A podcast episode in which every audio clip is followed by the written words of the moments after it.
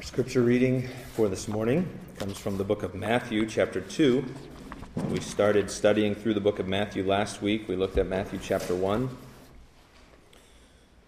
This week we'll look at Matthew chapter 2. Uh, as we turn here, why don't you please uh, pray with me as we come to God's word together? Let's pray. Our Father, again, we come before you to recognize how much we need you in this moment. Uh, we come to your word. Uh, we want to hear from you.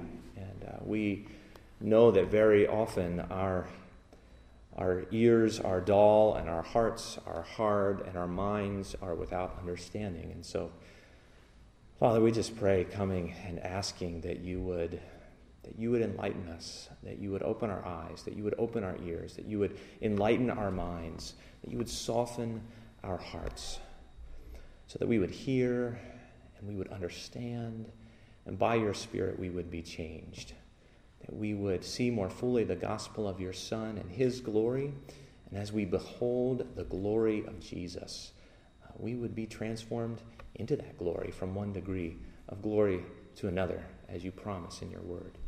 Uh, Father, be with us now. Pour out your Spirit, we pray in Jesus' name. Amen.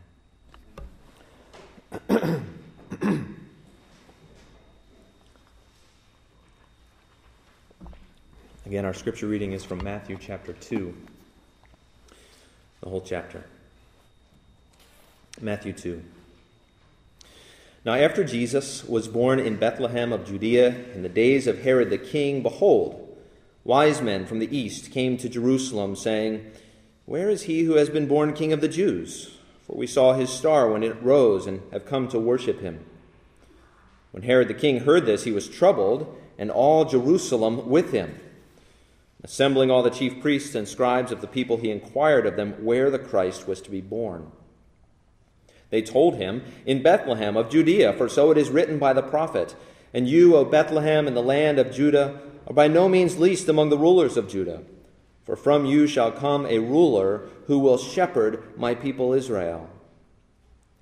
Then Herod summoned the wise men secretly and ascertained from them what time the star had appeared. And he sent them to Bethlehem, saying, Go and search diligently for the child. And when you have found him, bring me word that I too may come and worship him. After listening to the king, they went on their way. And behold, the star that they had seen when it rose went before them until it came to rest over the place where the child was. When they saw the star, they rejoiced exceedingly with great joy. Going into the house, they saw the child with Mary, his mother, and they fell down and worshipped him. Then, opening their treasures, they offered him gifts gold and frankincense and myrrh. Being warned in a dream not to return to Herod, they departed to their own country by another way. Now, when they had departed, behold, an angel of the Lord appeared to Joseph in a dream and said, Rise, take the child and his mother, and flee to Egypt and remain there until I tell you, for Herod is about to search for the child to destroy him. And he rose and took the child and his mother by night and departed to Egypt and remained there until the death of Herod. This was to fulfill what the Lord had spoken by the prophet Out of Egypt I called my son. Then Herod, when he saw that he had been tricked by the wise men, became furious and he sent and killed all the male children in Bethlehem and in all that region who were two years old and under, according to the time that he had ascertained from the wise men. Then was fulfilled what was spoken by the prophet Jeremiah. A voice was heard in Ramah, weeping and loud lamentation, Rachel weeping for her children. She refused to be comforted because they are no more. But when Herod died, behold, an angel of the Lord appeared in a dream to Joseph in Egypt, saying, Rise, take the child and his mother, and go to the land of Israel, for those who sought the child's life are dead. And he rose and took the child and his mother and went to the land of Israel. But when he, when he heard that Archelaus was reigning over Judea in place of his father Herod, he was afraid to go there. And being warned in a dream, he withdrew to the district of Galilee. And he went and lived in a city called Nazareth that what was spoken by the prophets might be fulfilled, he shall be called a Nazarene.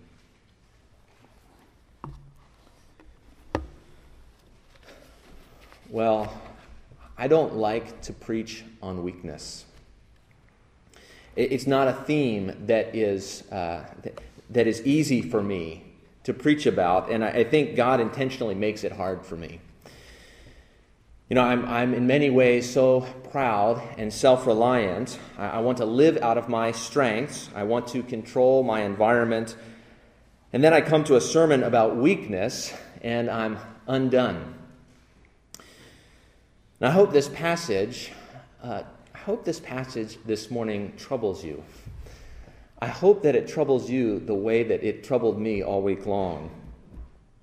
And I encourage you to, to chat with me afterwards uh, because you may have some questions about some of the things that I say. I, I can't say everything there is to say uh, in, in one sermon. And so, uh, if you have questions or if you're confused about something, feel free to ask me afterwards. I'd love to, I'd love to talk with you about it.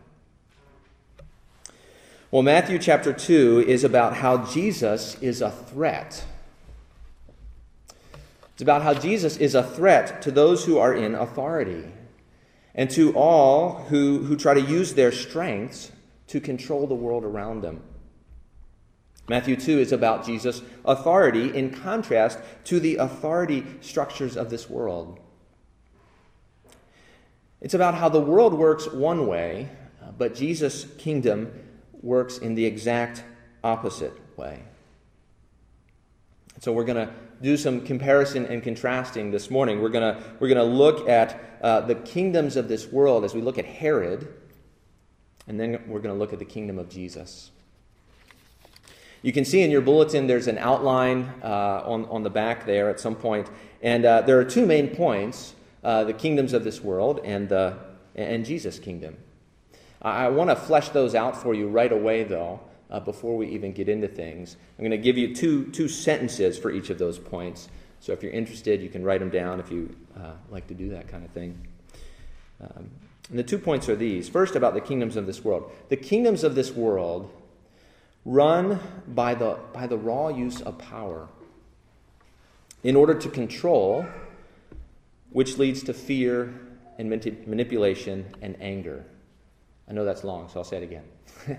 Uh, the, the kingdoms of this world run by the raw use of power in order to control, which leads to fear and manipulation and anger. But the kingdom of Jesus runs on weakness in order to serve, and it leads to worship. Right? So there, there are two kingdoms. They have two different methods, right? Two different ways of working, two different purposes, and, and two different outcomes. We're going to look at these two kingdoms and unpack that a little bit. First, the, the kingdoms of this world run by the raw use of power. What, what do I mean by that? Well, I mean that the, the, the method of this world is, is typically to make a show of force. When you want to get something done, you, you make a show of force. Uh, the way authorities work, even, uh, think about this the way authorities work is by threatening people into compliance. Now, now, I know that seems maybe a little harsh, but typically it's true. Uh, Think about it. Governments, we're told in Romans 13, have the power of the sword. Right? And if you disobey those governments, you should be afraid, says Paul. Right? Authorities are set up by God to, to bear the sword in order to maintain order instead of anarchy. And this is the power that all genuine authority has. Governments have, have power over property, they have power over life, they have power over death, right? They, they, they, they find those who do wrong at times, they put people in jail, and at times even execute people for serious crimes. People obey the government out of fear. If you still don't believe me, if that seems just too far fetched, uh, think about this. Why do you slow down when you see police officers on the highway?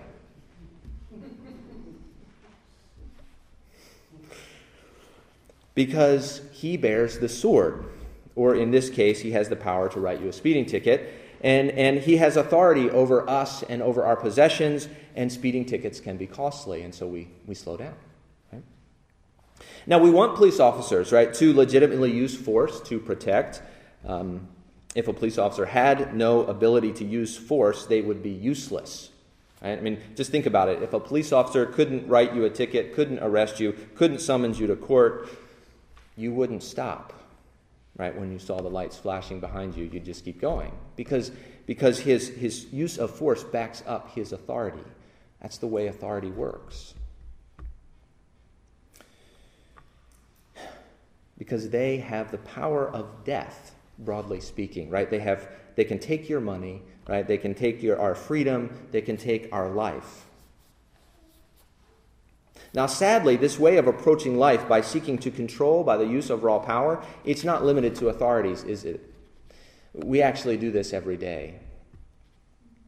You know, the, the way we get ahead in life in this world, we think, right, is by using our strengths.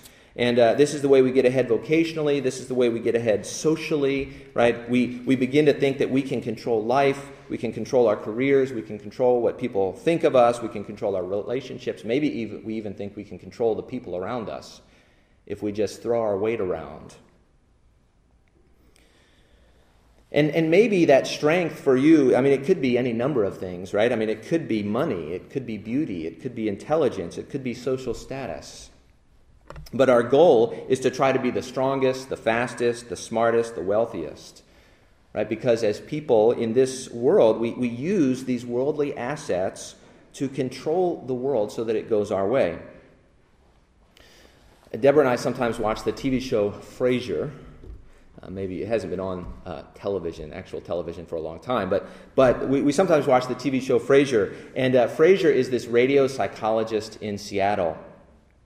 Uh, and uh, he thinks that uh, because he's a radio host, that his name carries some kind of clout. He thinks he has a reputation for himself, and he's always trying to get into fancy restaurants on his name.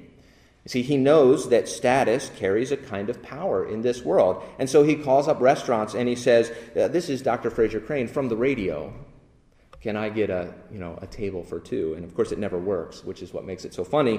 But, but he's, he, he's recognizing something in the world, isn't he? That certain things in this world, certain powers, certain strengths allow us to manipulate the world for our own ends. And it's not just limited to kings or governments, but it's something that we're all actually trained in from childhood. And we'll, we'll see more of that as we go along, but we'll see this particularly in Herod. And we come to uh, Matthew chapter 2, and there are so many details we have questions about.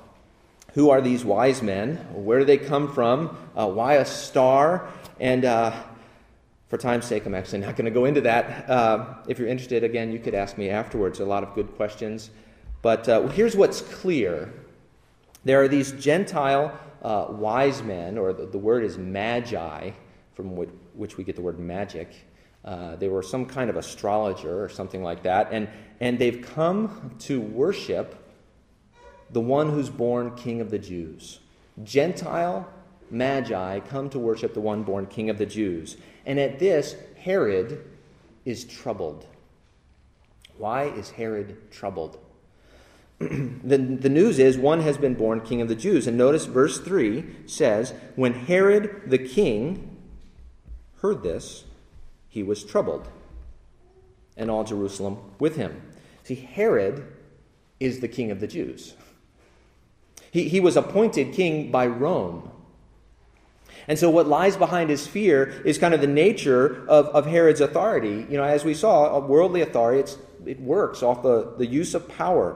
If your authority, though, is based on power, what that means is if somebody stronger than you comes along, you are threatened. Herod is threatened by the mere mention of a baby born to be king. Right? Why? Because his authority is based on, on power in, in this way, and that means it's always fragile. Herod knows that his authority could be lost. He could be overthrown and another king set up in his place. There can only be one king, and any claim to kingship then is a threat. So Herod knows this. He knows his power, his authority is fragile, as all human authority in one sense is. He's threatened by the mere possibility of another king. But Herod's not the only one scared in that verse, right? All Jerusalem is troubled with him.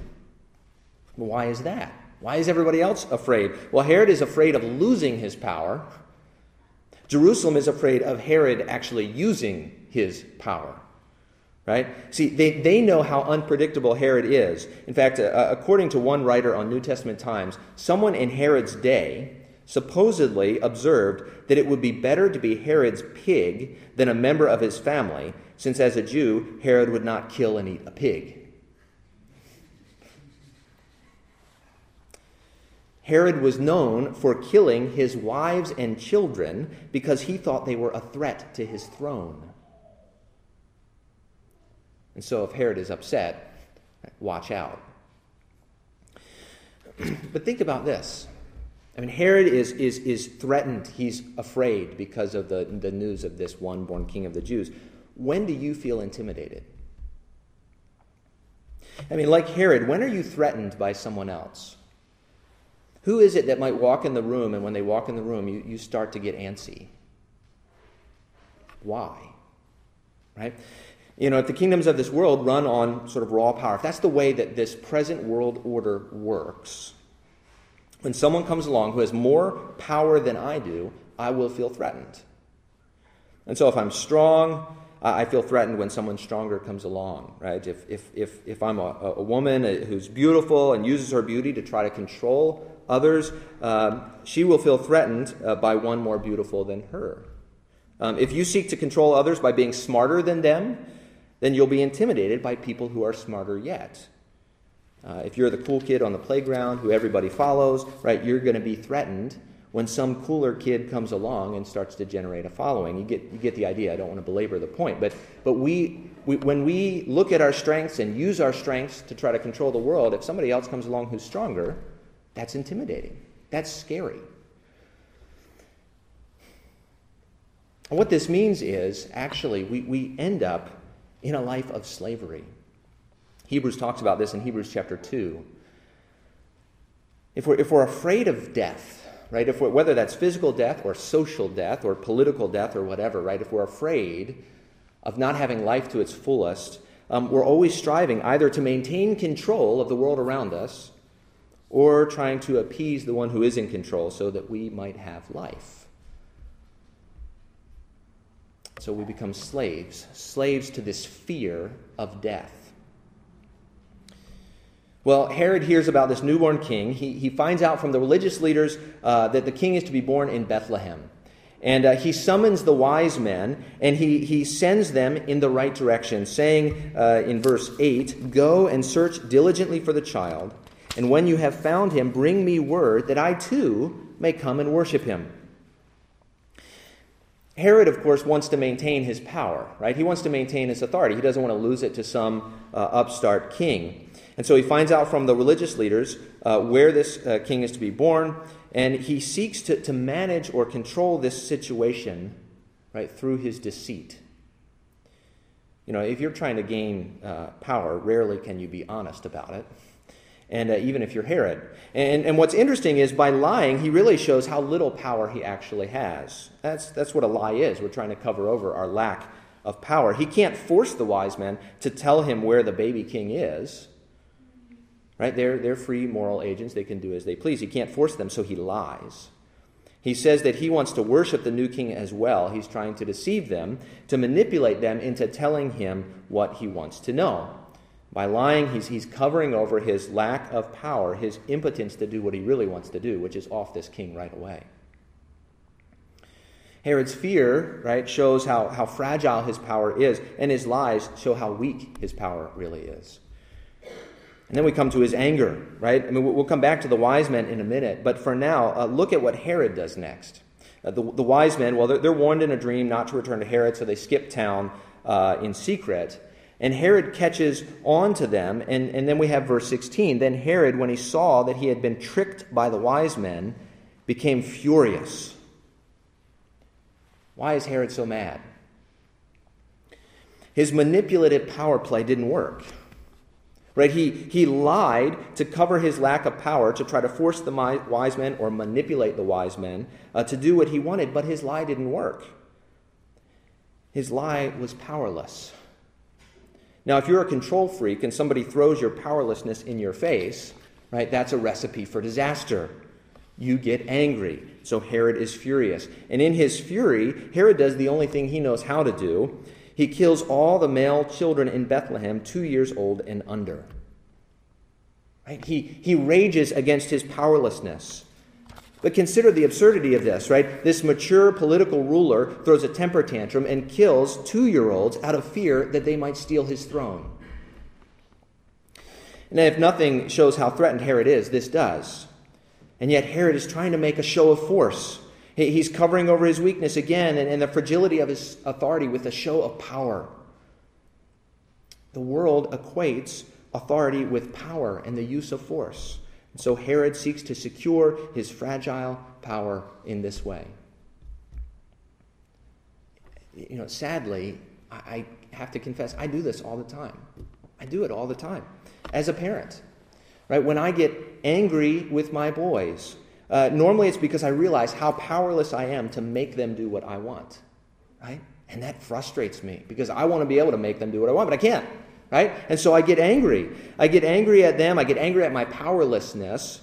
And, and I think if I just raise my voice, maybe then I can change their hearts. Isn't that the stupidest thing you've ever heard? Right? But that's what we do. You know, if I just assert myself a little more, then maybe I can make happen what I want to happen. That's the logic of this world, right? That's the logic of raising your voice. If I say it a little louder, then maybe I can, I can make things happen. The kingdoms of this world run on the raw use of power. That's the way this age works. We, we use that power to control, which end up, ends up leading to, to fear and to manipulation and to anger. But Jesus' kingdom runs on weakness in order to serve, and it leads to worship. Now, before Herod's uh, temper tantrum, God had warned Joseph in verse 13. The wise men leave, and uh, verse 13 says, Behold, an angel of the Lord appeared to Joseph in a dream and said, Rise, take the child and his mother, and flee to Egypt. And Joseph uh, rises, takes the child and his mother by night, and flees to Egypt. And what's interesting is actually verse 15. Verse 15 says, uh, and they remained there in Egypt until the death of Herod. This was to fulfill what the Lord had spoken by the prophet Out of Egypt I called my son. What's interesting about that? It's odd. It's odd because Jesus doesn't come out of Egypt in these verses. He comes out later, but not here. He doesn't come out of Egypt here. He comes out of Israel and goes into Egypt to fulfill the prophecy, Out of Egypt have I called my son. It's backwards, right? It's upside down. Everything's turned on its head. And that, and actually, as you read the story, you realize everything is turned on its head. There's a, a, whole upside down exodus going on here. It's upside down because Israel has become the Egypt out of which Joseph must flee. Herod, the king of the Jews, is really acting like Pharaoh. Uh, the, remember, Pharaoh had his henchmen in the Exodus right? The magicians who tried to imitate uh, the plagues. Well, Herod has his own henchmen, the religious leaders. And the great irony here is that the Gentile magicians are the ones who acknowledge the Lord. And it's all backwards. And just as Pharaoh murdered the children of Israel in Exodus chapters uh, 1 and 2, now Herod, the king of Israel, is murdering them as well. Everything has been turned on its head. Our notion of authority is upside down. But Jesus comes to put it right. You know, whereas worldly authority runs by this use of, of force, Jesus comes in weakness. Herod attempts to hide his weakness with a show of power. Jesus comes and he veils his power with a show of weakness. And think about Jesus here. The religious leaders uh, talk about Christ in verse 6. Herod calls them and says, You know, where is the Christ to be born? The religious leaders talk about him, and they call him a ruler and a shepherd of God's people. They're quoting Micah chapter 5. And if eh, elsewhere in Micah 5, as you go on, uh, we're told that this king who's to come, his coming is from of old, it's from ancient of days. Uh, Micah 5 says, Because of his shepherding, God's flock would dwell secure. Uh, for the shepherd shall be great to the ends of the earth, Micah says, and he shall be their peace. And so Jesus is this, this great king whose coming is from of old, whose authority has been promised, who's going to be great to the ends of the earth, who will bring peace. Well, how does this Jesus, this great coming king, exercise that authority? He's born as a baby, the picture of weakness and vulnerability. Uh, look again at verse 13. The angel says to Joseph, Rise, take the child and his mother, and flee to Egypt. Okay, here's the, the one who will have all authority in heaven and on earth given to him. and he flees before Herod. What, what kind of authority is that? What kind of power? And yet, really, he doesn't flee, right? Why doesn't he flee? Because he can't flee. He's two years old or younger. And so, verse 13, the angel says to Joseph, Rise, take the child. And verse 14 says, Then he rose and took the child. You see, uh, Jesus at this point is so weak and so vulnerable, he can't even run to Egypt on his own. He has to be taken. Herod, whose authority is actually weak and fragile, attempts to hide that weakness with manipulation and force. Jesus, whose authority is powerful and secure from, from of old, from ancient of days, he veils that authority in weakness. Even his eventual arrival in Nazareth at the end of the chapter is so he can hide from Archelaus, Herod's brutal son. Herod could do a lot, couldn't he? I mean, in, one way, that the Herods of this world always can. He, he assembled the religious leaders of his day uh, to give them the answers that he wanted. He summoned the wise men. He attempted to manipulate them for his purposes. He slaughtered babies in Bethlehem without any consequence. The authorities of this world have the power of death, right? The government has the power over physical death, right? To pardon or to execute justly or unjustly. Your professors have the power over your academic life, right? To pass you or to fail you. People in social spheres, right, who have some kind of status have power maybe over your social life, right? To, to, uh, to spurn you or to bring you in. The authorities of this life have power, the power of death. Uh, Jesus has that power, right? Um, he has all authority in heaven and on earth. But Jesus has another power as well. He not only has the power of death, but Jesus has power over death, doesn't he? Uh, we read this morning in Sunday school from John 17, and John 17, 2 tells us that the Father gave Jesus authority over all flesh to give life. Right? That, that's something an authority can't really do but that Jesus can. He can give life, eternal life, is what John 17 2 says. This is really the great reason that Herod had to be afraid of Jesus, and he didn't even know it. Herod's power of death was powerless over Jesus. And Jesus didn't just come in weakness, he came in weakness, but he lived in weakness, and then he, he died in weakness. Right? Another ruler of this world would one day put Jesus to death. He exercised his authority unjustly, but it was a, a, a God given authority. Jesus himself said so. He exercised his authority, though Jesus was wrongly accused, though the trial was a sham, this ruler finished what Herod started and nailed Jesus to a cross. But Jesus didn't stay dead. When Jesus died on the cross, he, he went there for a very specific purpose. Matthew 20, 28 says, The Son of Man did not come to be served, but to serve, and to give his life as a ransom for many. Jesus went to the cross to pay for sin, the Bible says, to suffer the penalty for sin, to ransom us from sin's penalty. Again, the, the Bible says the wages of sin is death, and we have sinned, we deserve death. And Jesus, what he came to do was suffer that death in our place Of course, once the penalty for a crime is paid, the offender is free to go. Jesus, being the eternal Son of God, suffered the full wrath of God for sins, uh, for the sins of God's people on the cross. But having paid that penalty, he rose from the dead. And in that moment, Herod's power was broken. When Jesus rose from the dead, he, he negates the powers of this world because their only power in the end is to threaten you. And the ultimate threat is the threat of death. But death no longer has the final word.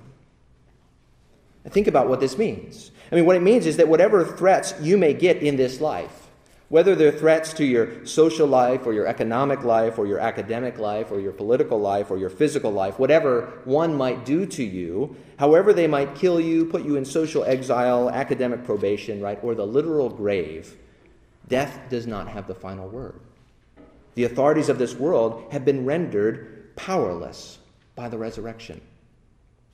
This is actually what Paul says in part in, in Colossians chapter 2. Paul says that God set aside the record of debt that stood against us with its legal demands by nailing it to the cross. And as a result, the rulers and authorities of this life have been disarmed.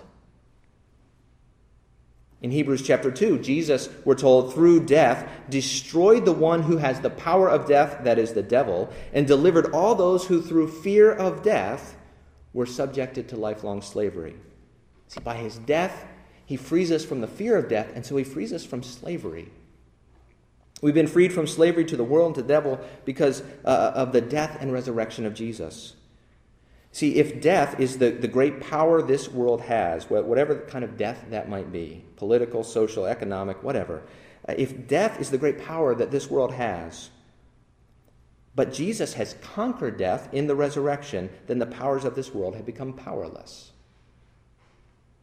If we have lived as slaves, always fearing the worst that this world might bring, but Jesus has conquered the worst this world might bring, then we've been freed from that slavery. We, we no longer need to fear. We no longer have to live worrying about what the world might think, or what the world might do, or how we are going to provide, or, or what we're going to try to do to control life around us. Jesus has conquered death not by controlling life, but by, but by subjecting himself to it. The world threw its worst at him, and he rose. And so we come to the wise men, right? We sort of overlooked them up to this point. think about the wise men for a minute. What's the difference between the wise men and Herod? There are lots of differences, right? I mean, they're, they're Gentiles. Herod, he's actually not quite a Jew, but he's an Idumean, but he's close, right? Um, uh, he's a king. They're actually not three kings. They're wise men, uh, they're magi. Um, interestingly, one difference is not belief. You know, we hinge everything in Christianity on faith, and rightly understood that's true. Uh, but belief is not what distinguishes Herod from the wise men. Uh, think about that. Did you notice that? Uh, that Herod actually believes the scriptures. He, he calls in verse 3 the chief priests and the scribes to find out where the Christ would be born. He has no question that the Christ would be born. He just wants to know where the Christ will be born. Herod believes the scriptures, he just doesn't like what they have to say. He, he believes in Jesus, that's why he's threatened. What about the wise men? They believe too, but they come to worship. What, what should be our response to this Jesus who comes in weakness, who submits himself to death in order to defeat death on our behalf? Our response to Jesus should be worship. When the wise men come, they recognize the worth, the value of Jesus. They, they bow the knee to him, they recognize his authority, they adore his majesty. They put him above gold and frankincense and myrrh. They recognize that he is worthy of our gifts and our life. You know, the, the logic of the world is if, if I want to be exalted, I need to exalt myself. The way up is up, right? And, and I use my strengths, I use my assets to impress others, to gain control, and to try to climb the ladder of life. But the logic of the gospel is just the opposite. If anyone wants to be great, he must become a servant. God opposes the proud, but gives grace to the humble. Humble yourselves under the mighty hand of God, that he may exalt you at the proper time. This is what Jesus did, isn't it? Uh, though he was equal with the Father, he humbled himself by becoming a servant, becoming obedient to the point of death, even death on a cross. And therefore, according to Philippians chapter 2, God has highly exalted him and bestowed on him the name that is above every name so that at the name of Jesus every knee should bow in heaven and on earth and under the earth, and every tongue confess that Jesus Christ is Lord to the glory of God the Father. Jesus humbled himself, so God exalted him. He took the form of a servant as a weak and vulnerable human baby, and God sent the wise men to bow their knees to him as a testimony that Jesus Christ is Lord.